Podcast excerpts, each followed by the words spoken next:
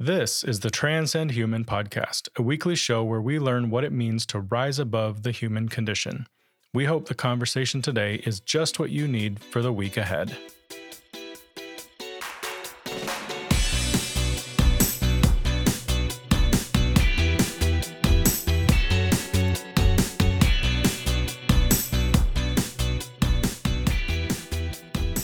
Yes, we are back. Welcome back to the Transcend Human Podcast. Great to be with all of you. Another beautiful Monday morning here in Southern California, August 1st, 2022. I was thinking the other day that, and I think a friend even told me, he's like, yeah, your intro's a little repetitive. You kind of say the same thing every time. And I agree, but I'm not sure what to do about that. I mean, Every time I jump on here, it's the same thing. I'm just geeked that I get to do this. I'm happy that I get to spend time with you. So that's what comes out, you know? Thanks for being with me. It's a great day. It's a beautiful sunny day here. Great to be with you on the podcast. Kind of reminds me of a guy I follow on TikTok. His name is Ken Tracy, and he has a very repetitive style, but I find it comforting. That's probably one of the reasons why I follow him. So literally every morning when he wakes up, he does a TikTok and he says, good morning, good morning, good morning to you. Same start every single morning. And then his show is called Coffee with Ken. So at some point he holds up his nice steaming hot cup of coffee and he says, I have a cup of coffee here I'm going to drink. And I hope wherever you are, that you have a nice, hot, warm cup of coffee in front of you as well. Cheers to us. And he takes this big sip of coffee and you can just see the steam coming up in the front of his face. And it's just great. Every single morning, repetitive. But it is what it is. I think, like I said, there's some level of comfort in that repetition. That's something that we can count on, something that is heartwarming. It's just great. So it is what it is. August 1st, 2022. Here we go. Minute of transparency for today. I'm just going to call this the beautiful game. So when I was growing up, I had a very negative view of soccer, or football, as it's called across the pond. Not because I played soccer and I didn't like it, but because of the way that I perceived it to be. I viewed it as a sport that only other countries played, right? A sport with less class, if you will, than some of the sports that I had grown up with, in part because of the lack of complexity compared to other sports, but also because there were riots and fights and even murders that had happened at soccer stadiums across the world. I grew up with hockey, ice hockey, a real man's sport to be sure, right? First, you had to learn how to skate on ice before you could even think about playing the sport. Then you had to learn how to use a hockey stick, pass and shoot a heavy rubber puck, all while being manhandled by the opposing team. Next, I grew up with American football, right? A sport where the ball isn't even designed to roll correctly. You have to literally learn how to catch it, how to throw it, how to kick it in a straight line. Again, all the while under threat of being smashed by the opposing team.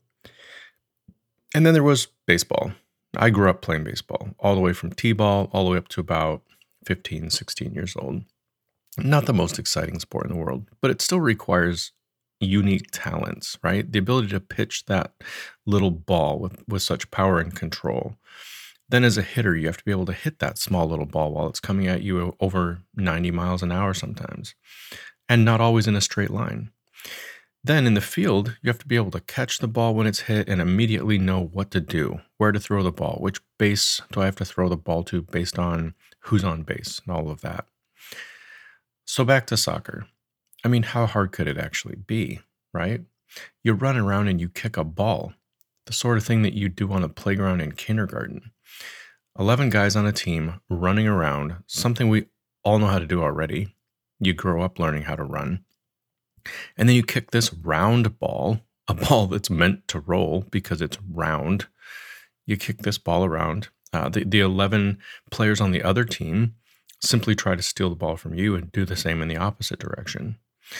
And then in order to score, you kick the ball into a goal the size of Delaware. a goal that no average person should be able to defend. And yet, almost every soccer game I watched for some reason growing up always ended in like 1-0 or 0-1 or 1-1 or the worst case scenario, 0-0. Like I said, in my book, there was nothing good about the sport of soccer. I just wrote it off. I had no desire to play it or watch it. Then I met Tammy, my beautiful wife. When we met, her younger brother was still in high school. And guess what Ryan played? You guessed it. He played soccer. He played club soccer in the area. He played varsity soccer for the high school team. And after high school, he even received a scholarship and played at Butler University for 4 years. Now, I can still remember the first high school soccer game I went to. I wasn't excited about watching soccer, but I was excited about hanging out with my new girlfriend and her family. And this went on for, a couple years. I watched him play as a junior, then as a senior. I watched their team as they made it all the way to the state championship that year. And over those 2 years, something strange started to happen. I started to learn about soccer. More with each game that I watched, more with each conversation that I had with Ryan, now my brother-in-law. I started to pick up on the intricacies of the game. I kicked the ball around myself. I learned just how hard it is to actually get that little round ball to go where you want it to go. I learned about formations, set pieces, the strange version of offsides that they use. And as all of the pieces started to fall into place, I found myself actually enjoying the game. A few years later, my wife signed her little kids up for community soccer, and I got to watch the entire process from day one to high school and everything in between.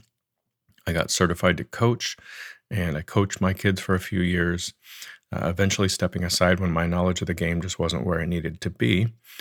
My oldest daughter played her entire life. And because she played at a pretty high level, she obviously looked up to women older than her who played soccer. So we started watching the women's national team. They became a fun thing that we did as a family. We even attended one of their games when they came to Chicago. And to this day, if they're playing on television, we'll probably sit down and watch it as a family. And to top it all off, I even decided to play indoor soccer for a while as an adult. Now that, my friends, is what you call a 180, right? It's the perfect illustration for our topic today, which is transcending oversimplification. 3 sections today. The first, judging books by their covers. Second, commonly oversimplified. And number 3, the proximity solution. Number 1, judging books by their covers. In essence, that's what I did with soccer, right? I took one look at the cover of the book and I decided it wasn't for me. I looked at it from afar, made a bunch of judgments, assumptions, and I basically just wrote it off, just like that. I never opened the book. I never read a single chapter. I simply decided in advance that it wasn't for me, not something I wanted to read. It didn't matter how many people told me to read the book. Oh, it's so good, you should check it out. I wasn't about it, right? I wasn't up for giving it a try. And the longer I live, the more I see this for what it is. Oversimplification. Looking at someone or something and just writing the entire story in our mind without any factual information at all. And for our purposes today, I want to refer to this as oversimplification. Boiling something extremely complex down into something that our simple little minds can latch onto. Sometimes for good, but most often not so good. Often drawing the wrong conclusions and believing the worst about a person, place, or thing. Now, in the past, we've addressed this idea of cognitive distortions. And simplepsychology.com has an article where it lists 11 of them, right? And the funny thing is that oversimplification is not even on that list. However, as I read through them, I really feel like oversimplification is actually a concept that includes many of the ones that are on that list. So, for example, there is overgeneralization, jumping to conclusions, predictive thinking, labeling, and black and white thinking. And as we go through the episode today, you'll hear a lot of those things in what I'm talking about. But let's start from ground zero, as always. Dictionary.com defines it this way. To oversimplify is to simplify to the point of error, distortion, or misrepresentation. Now that is a great definition. So back to my soccer illustration. I simplified the game to the point of error. What I thought about soccer was a distortion. And when I talked about soccer, I was probably it was probably a terrible misrepresentation of the sport. Now, on some level, this process of oversimplification is making judgments about someone or something, being judgmental without cause. And what do we call that? Prejudice, being prejudiced, because we are prejudging or judging beforehand without all the facts. Anyone else see where I'm going with this? Because I believe that this is literally one of the biggest issues that we're facing today. Not because we as people are getting better at oversimplification, though that may be true on some level, but I would suggest that it's happening more and more often.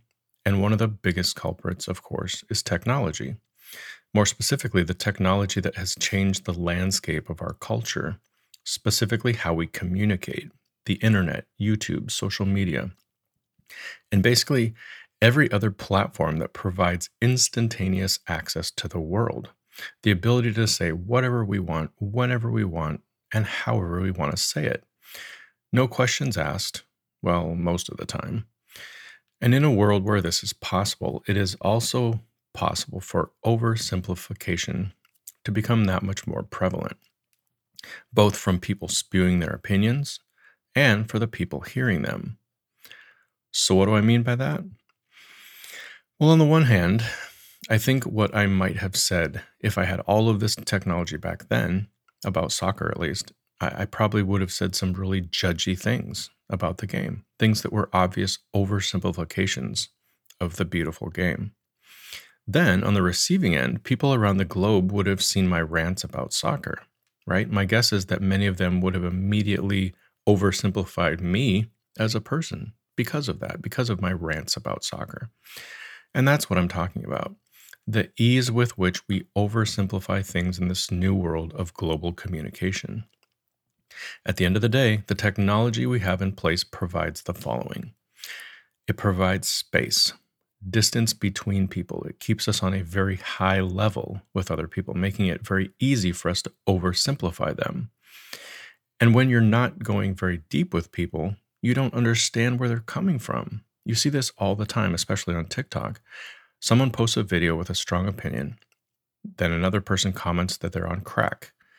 Then the original person posts a rebuttal, to which another person lashes out. And this is nothing new. I still remember this back in the day when we were posting blog posts. I mean, as long as you had the comments turned on, you were offering for people to comment and make sometimes nasty remarks about the content that you posted. So it's nothing new, but with TikTok, you get a front row seat, video and all, to the back and forth that happens on the platform. And it's amazing to see oversimplification at work. Number two, commonly oversimplified. So technology might be the vehicle making our oversimplification possible, but let's back up the bus and talk about what it is that we're oversimplifying. And since it would take literally forever to list every single thing that we oversimplify, let's just use three buckets that we've used in the past: people, places, and things. So this will at least help us understand the broad areas where we're prone to oversimplify. And again, our working definition is that to oversimplify is to simplify to the point of error, distortion, or misrepresentation. So let's start with people, right? This one probably has the most devastating effect because it's literally directed at another person. So obvious examples would be judging people based on race, ethnicity, socioeconomic status, gender, sexual identity, etc., etc. Believing in historical stereotypes like, well, all Canadians know how to play hockey, right? No, that's not true at all.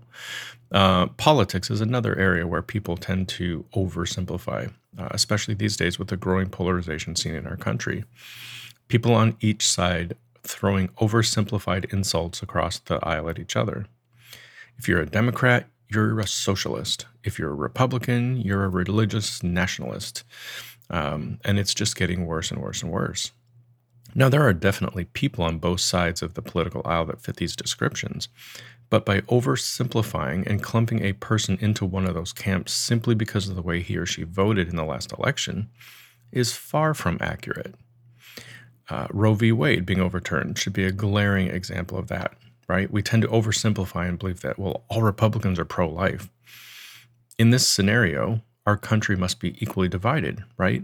Making Roe v. Wade something that is always hanging in the balance between those two ideations.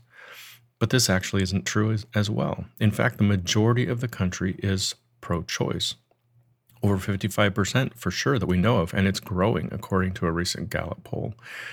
So the truth is, the only reason that Roe v. Wade was overturned was because a conservative Supreme Court had the power in their hands and they decided to act on their religious beliefs versus the will and the good of the people they serve. Okay, enough of that. Let's go to places. So places, this is probably the least obvious of the three, but we do oversimplify places, believe it or not. When I say Russia, what's the first thing that comes to your mind? Putin, communism, evil, bullying, war criminals, danger to the planet. I know, me too. When the invasion first started, we literally just as a country looked at Russia as the enemy, as the bad guy. I mean, our brains literally just went right back to the Cold War, and we just assumed Russia is the problem. But by now, we should be starting to see how these beliefs are an oversimplification. When the war started in Ukraine, we took the behavior of one man, Putin, and probably a small handful of corrupt people in his government, and we just extrapolated that and assumed that it was the will of the entire country. As if every Russian has signed a document requesting that Putin invade Ukraine. However, similar to our misunderstanding of the Roe v. Wade thing, we're way off here as well. Now, on the surface, it's a bit confusing, right? Because many polls suggest that upwards of 70% of the Russian population agree with Putin's rationale for the war in Ukraine. The problem is the average Russian doesn't even understand what's going on, thanks to the Russian media, which is so corrupt and controlled by the government. So what they're hearing is a very shaded version of the truth. The Russian people are also afraid to speak up, even if they did know the truth, right? Living in Russia isn't like living in the U.S. Just ask Brittany Griner about that. You're always under threat of incarceration for statements against the government. Similarly, any formal protest or march often winds up with people being incarcerated for long periods of time. So it's not a legal system that you really want to mess with. The other thing is that phone conversations, text conversations, and even messaging over social media can be watched and monitored in the country, making it very difficult to gauge the true beliefs of the Russian people. But when you get the average Russian alone, for example, a reporter, in Russia will pull someone aside and they'll have a heart-to-heart conversation out of the public eye about what's going on. They explain that they can't believe it. They can't believe what Putin is doing to a country that was just living in peace and not threatening them in any way. And they wish the war would end, like a bad dream. But this is the part that we miss when we oversimplify the entire thing down into one view of what's going on. Now, one final example of a place, and then we'll move on. And I'm just going to call this place the ghetto. Now, you notice I didn't say what ghetto or where. I simply said the ghetto. And immediately you had a reaction, right? Because we've oversimplified it in our minds. What are the things that we assume when we hear the word ghetto? We assume drug use, gang violence, murder, carjackings, chop shops, breaking and entering, graffiti, bad public schools, low graduation rates, homeless people. And the list goes on and on and on. And while many of these things do happen in the ghetto, they also happen everywhere else in our society, right? And not everyone in the ghetto is participating in these behaviors. How do we know? Because we hear story after feel-good story about people who made it out, right? A kid who lived in the ghetto but made good choices, took school seriously. Maybe he played a sport or was part of an after-school club that offered safe alternatives to the streets. But whatever the case, they worked hard, they had a good life, and it worked out for them. Right? Today they're an actress or a actor or a college graduate or a professional athlete. And I think we latch onto those stories because they break the bubble for us. They poke holes in the way that we have oversimplified the ghetto, which is why these stories hold so much weight in our minds. Now, important caveat before we move on, what I'm not saying is that we need to start looking at the ghetto as a fun little neighborhood down the street where nothing bad ever happens. That is completely irrational. There is no getting around the fact that there are low-income neighborhoods all across the country, in every city, every state. And unfortunately, we, as a society, have been okay with these areas going to hell in a handbasket. Right? We don't police them the same. We don't provide the same educational opportunities. We look the other way when it comes to the drug and the homelessness problems that exist. It's all part of the capitalistic system that we've built in our country, right? Because we believe things like survival of the fittest, pull yourself up by your bootstraps. Nobody's going to help you. You have to help yourself. Only for so many people, the system is against them, right? There is no help. There is no process for getting out of systemic poverty easily. So I'm not saying we accept it. What I am saying is that when we oversimplify the ghetto as this place where nothing good happens, it's very easy for us to look the other way, pretend that it's a big problem that's not fixable, right? And the worst part is that we fail to see the people that are involved. We fail to see that there are hundreds upon thousands of real people living with real kids, real hopes, real dreams, and real talents just waiting to be unleashed. Now, I've struggled with this form of oversimplification my whole life, right? Viewing the inner city this way basically keeps it out of sight, out of mind. It is what it is, so just don't get lost and don't ever end up there by accident. In fact, I even used to use the Bible to rationalize my views.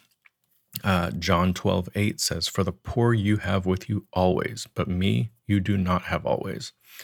And that's all I needed to hear, right? One verse out of the Bible, and it's like, well, they're always going to be here, so what's the point of trying to help or fix the problem? Nothing is going to change. But how sad is that, right? This has been part of my spiritual journey and my movement, probably my movement through the colors of Spiral Dynamics. It's growth, awakening, enlightenment, deconstruction, all of the above on different levels, coming to realize how connected we all are on this planet. Okay, let's move to things.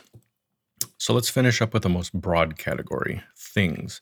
Obviously, we can't work our way through all of the things because that would take years. So the important distinction here is that these aren't people and these aren't places. So everything else. My soccer example in the minute of transparency, right? I saw soccer as a bad thing and something that I grossly oversimplified in my mind when I was younger. An easy way to look at this category is to ask yourself questions like this. What are some of the things that I would say I hate, dislike, or I'm just not that into, right? For me, that was soccer. I disliked it and I had no desire to get into it. But what are some of the other things that fall into that category for me or for you? For me, it was theater, right? Until my middle daughter started performing, I think I had only seen one Broadway show in my entire life. When I was in college, I think I went to see Les Misérables in Chicago. And I had oversimplified that entire genre down into something that just wasn't for me, something that I never really needed to do again.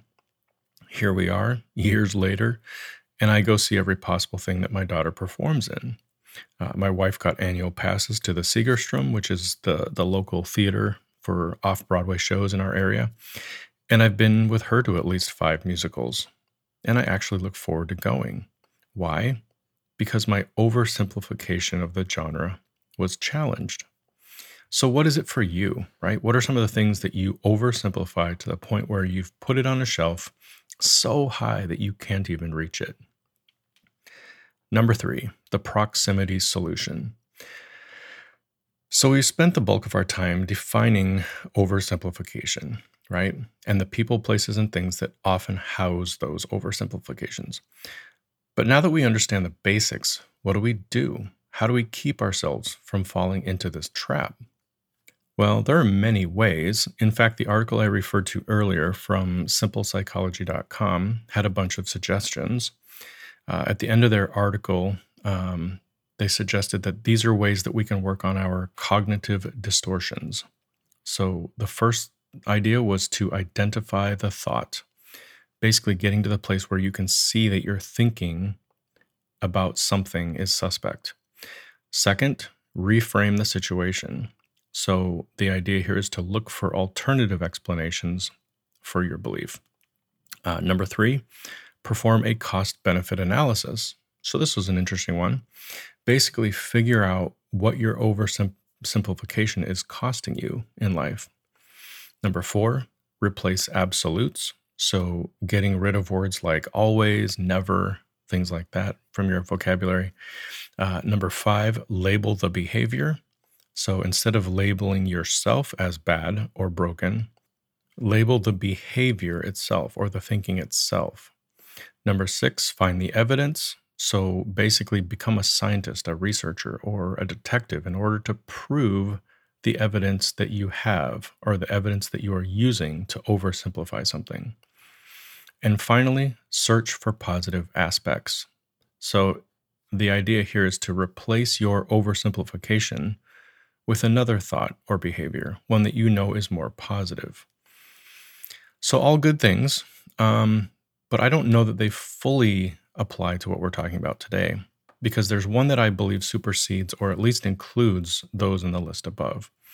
And this is the idea of proximity. Now, proximity is defined by dictionary.com as nearness in place, time, order, occurrence, or relation, or closeness.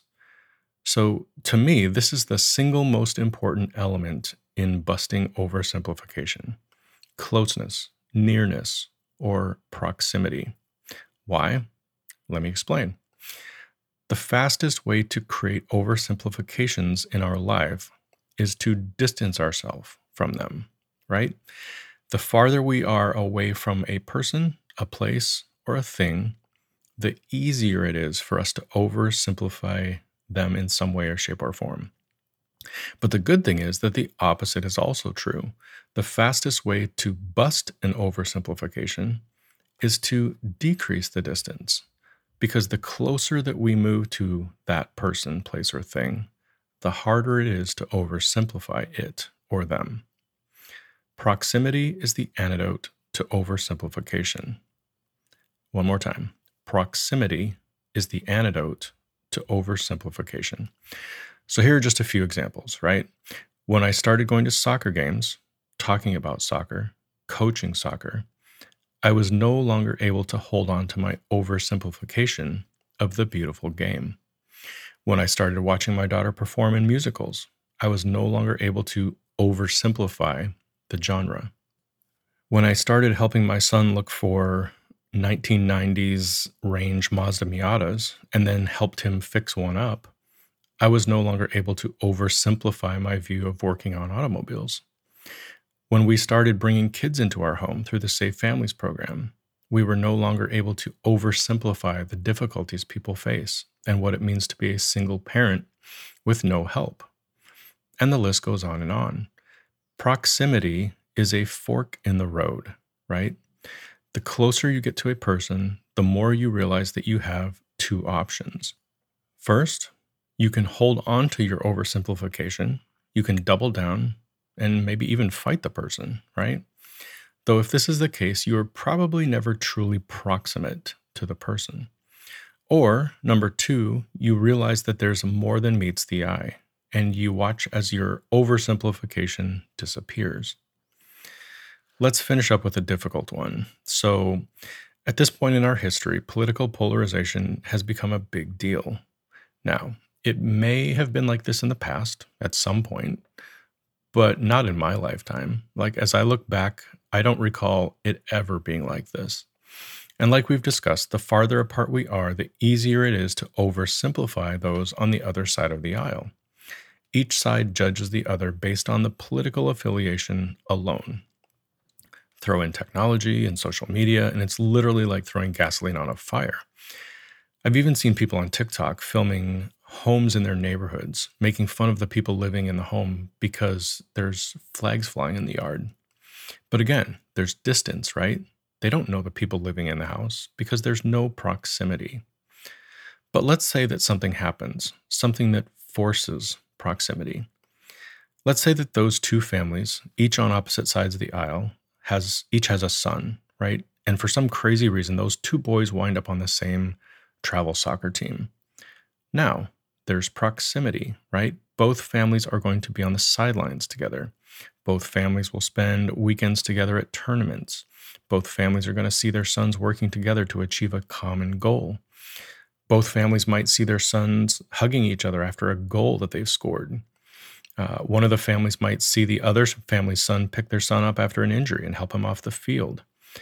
And after all of these proximate interactions, there's a chance that the political polarization fades.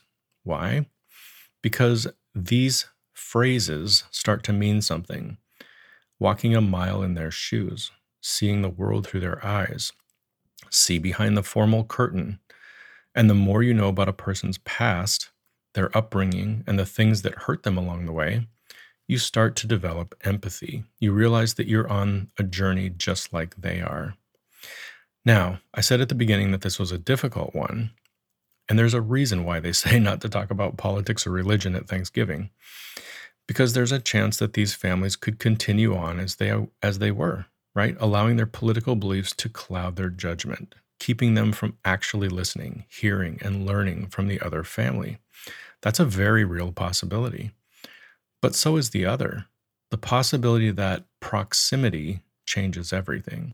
That someday the families become close enough to even share a backyard barbecue together, that they'll be able to focus on similarities and just agree to disagree on all the other stuff. Okay, I said that was the last one, but let's throw in one more just because. So I'm going to add this one for a friend. Let's say my friend has oversimplified the whole LGBTQ+ issue, right? He created distance, both physically and cognitively, from people falling into this population. And this distance allowed his oversimplification to grow into a highly opinionated, deeply rooted worldview. Then let's say his son comes to him one day and says, "Dad, I have something to tell you. I'm gay. I've always been gay. I just never felt like I was able to open up and be honest about it." Now, here's the interesting twist. Now I'm in a dilemma. I mean, my friend is in a dilemma. Because the distance that existed between my friend and that group of people just disappeared immediately in the blink of an eye. Because the proximity he had with his son is now challenging the distance that he had with the LGBTQ+ community. So the oversimplification that he had held for so long is now at an immediate fork in the road, a fork that he didn't even see coming. The proximity now forces the two decisions we talked about, right? The first, he can dig in, hold on to his oversimplification, and probably ruin the relationship with his son forever. Or, number two, he can allow the proximity and what he knows to be true about his son already to dissolve the oversimplification and help him grow. Now, I told that story the way I did, not because my son came to me with that revelation, but because I have played this scenario over and over in my mind hundreds of times about all three of my kids. I grew up in a family, in a religious setting. I went to a religious school. And, even just being alive at that time in history, it was very easy to oversimplify the LGBTQ+ community. But over the years, I have had to deconstruct those views, and I've fought hard to rid my life of those kinds of oversimplifications. And when it came to this issue, I've played the scenario over and over in my mind. What if one of my kids came to me and revealed this about himself or herself? What would I do? What would I say?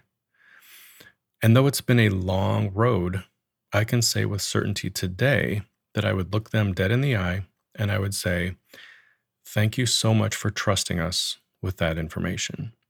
I love you the same yesterday, today, and I'll love you the same tomorrow. I'm proud to be your parent, and I'm going to support you on the journey, no matter what that journey looks like." And really, at the end of the day, the only reason that I would be able to say those things that way is because I did the hard work over time to let go of some of the oversimplifications that I had allowed to be created in my life.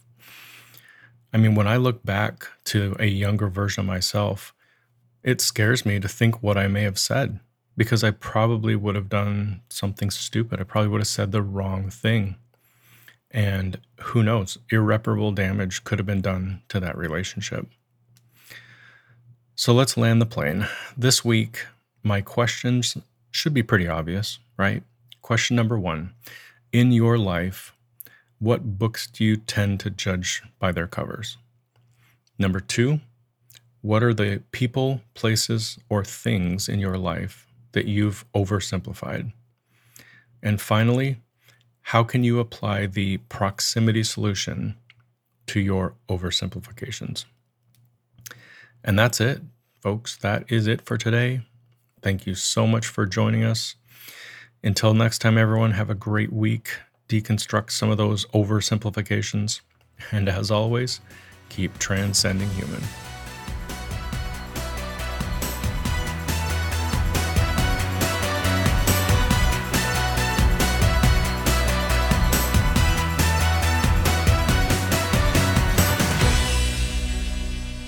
Thank you for listening to this episode of the Transcend Human Podcast. If you're interested in the show notes for this episode, head on over to transcendhuman.com/podcast and navigate to the episode you're looking for. On the website, you'll also find blog posts, podcast series, and other helpful resources to help you navigate the Transcend Human ecosystem. You'll also find links to our social media channels. And as always, if you have questions, feel free to contact us at info@transcendhuman.com. Have a great week, everyone, and we'll see you back here on Monday morning.